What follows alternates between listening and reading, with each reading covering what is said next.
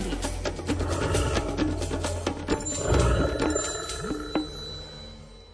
Od prvého okamihu, ako prírodovedec Miroslav Saniga zahliadol murárika červenokrídleho na múre domu, zamiloval sa do tohto podivuhodného stvorenia. Keď nemôže byť reálne medzi murárikmi, tak si ich sprítomňuje prostredníctvom virtuálneho sveta.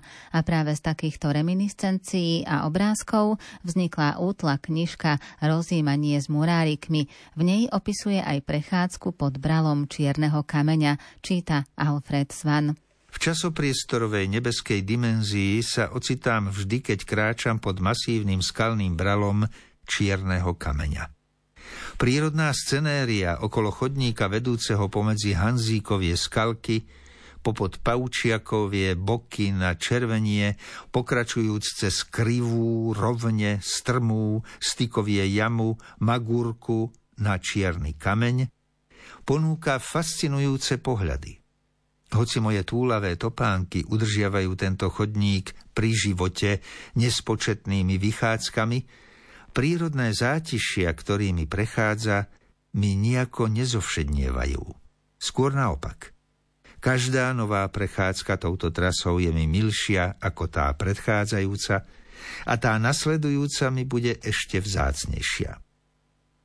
Často si tu vybavujem v pamäti spomienky na zážitky z dávnych i nedávnych vychádzok alebo z raného detstva, ktoré sa odrazu vyjavujú predo mnou, ako by sa odohrávali práve v tejto chvíli.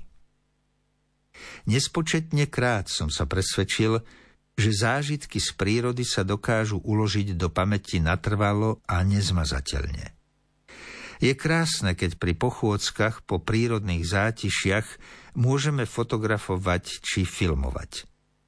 Diapozitívy, filmy, najnovšie aj digitálne snímky nám tiež uchovávajú trvalé spomienky na významné okamihy v prírode.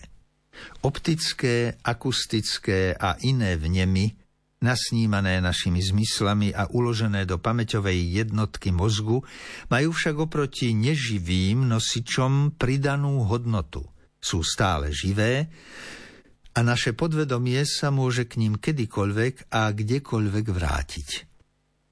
Moje srdce je láskou k prírode naplnené do prasknutia. Zurčia v ňom jarčeky, šumia stromy, voňajú kvety, spievajú vtáky. Preto sa cítim neskonale šťastný pri audienciách v panenských zátišiach prírody a srdce mi ide puknúť od smútku, keď vidím jej rozjatrené telo, alebo keď natrafím na záľahu odpadkov, ktorými poškvrňujeme jej čistý stôl. Musíme byť triezvo nároční na životné potreby, nemyslieť len na seba a šetriť prírodné zdroje aj pre budúce generácie. Vždy musíme mať na pamäti, aký dopad bude mať každý náš krok na našu matičku Zem. Ak si budeme hovoriť, že prečo by som sa práve ja mal primerane uskromniť, keď to nikto v mojom okolí nerobí, potom nás všetkých čaká smutný osud.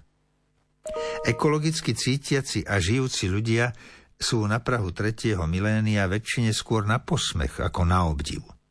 Už aj jedinec, ktorý žije na dedine v súlade s prírodou, je svojím okolím odsúdený do nezávidenia hodnej roli čudáka. Taký samozrejme nemôže byť pre spoločnosť, ktorej diktujú peniaze a ekonomika, vzorom hodným nasledovania. Akceptujeme ho na najvýš ako objekt ľudskej zvedavosti, ako niekoho, kto sa vymyká z normálu a poskytuje šteklivý zážitok, okoreňujúci fádne ľudské bytie. Z anonymného človeka sa stáva niekto až vtedy, keď získa lukratívne, dobre platené miesto alebo sa etabluje na televíznej obrazovke. Len také osobnosti, žiaľ, predstavujú pre súčasnú spoločnosť vzory hodné nasledovania. To, že žijú nad pomery a zaťažujú prírodu a našu planétu mnohonásobne viac ako bežní smrteľníci, nám ako si neprekáža.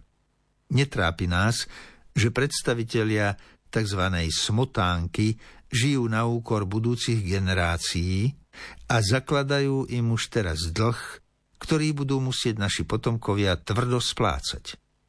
Ak nás dokáže naplniť šťastím len vlastníctvo najnovšieho modelu auta, šiat, nábytku, aj to len prechodne, kým sa zasa neponúkne nejaký nový model, ktorý si predsa nemôžeme dovoliť nevlastniť, potom s nami nie je voľačo v poriadku. Ocitli sme sa na kolotoči chorobného uspokojovania prehnaných potrieb a túžob a budeme sa na ňom krútiť do nekonečna, s pocitom nikdy nenaplneného sna. Podstata ľudského šťastia spočíva totiž v niečom celkom inom, než v hombe za materiálnymi statkami. Vôkol nás je všade veľa voľných ciest, je len na tebe, ktorou necháš sa viesť. Bude vydlaždená zlatými tehlami, alebo budeš s doráňanými nohami.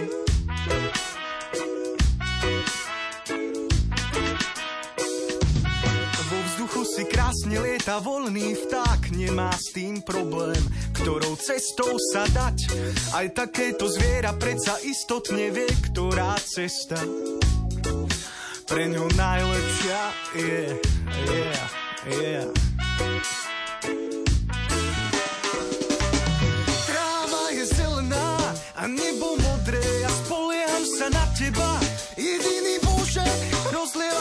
Medzi ľuďmi, dávaš mi síl a teraz vôbec nechápem, jak som bez teba žil.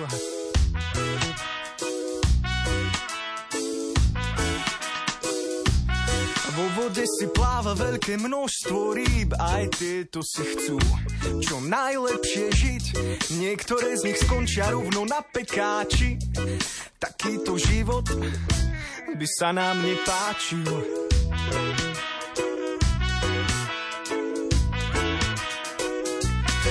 Myšlienky ti nabehajú množstvo míl, vtedy si zhodnotíš, ako vlastne si žil. Či máš sa svojou cestou pobrať k pánovi, alebo plakať. Pri hnusnom čiernom kráľovi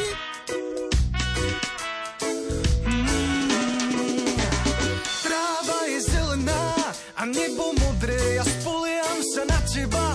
Jediný Bože, rozlievaš ma medzi síl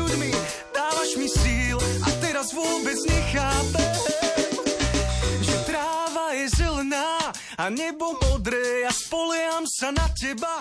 Jediný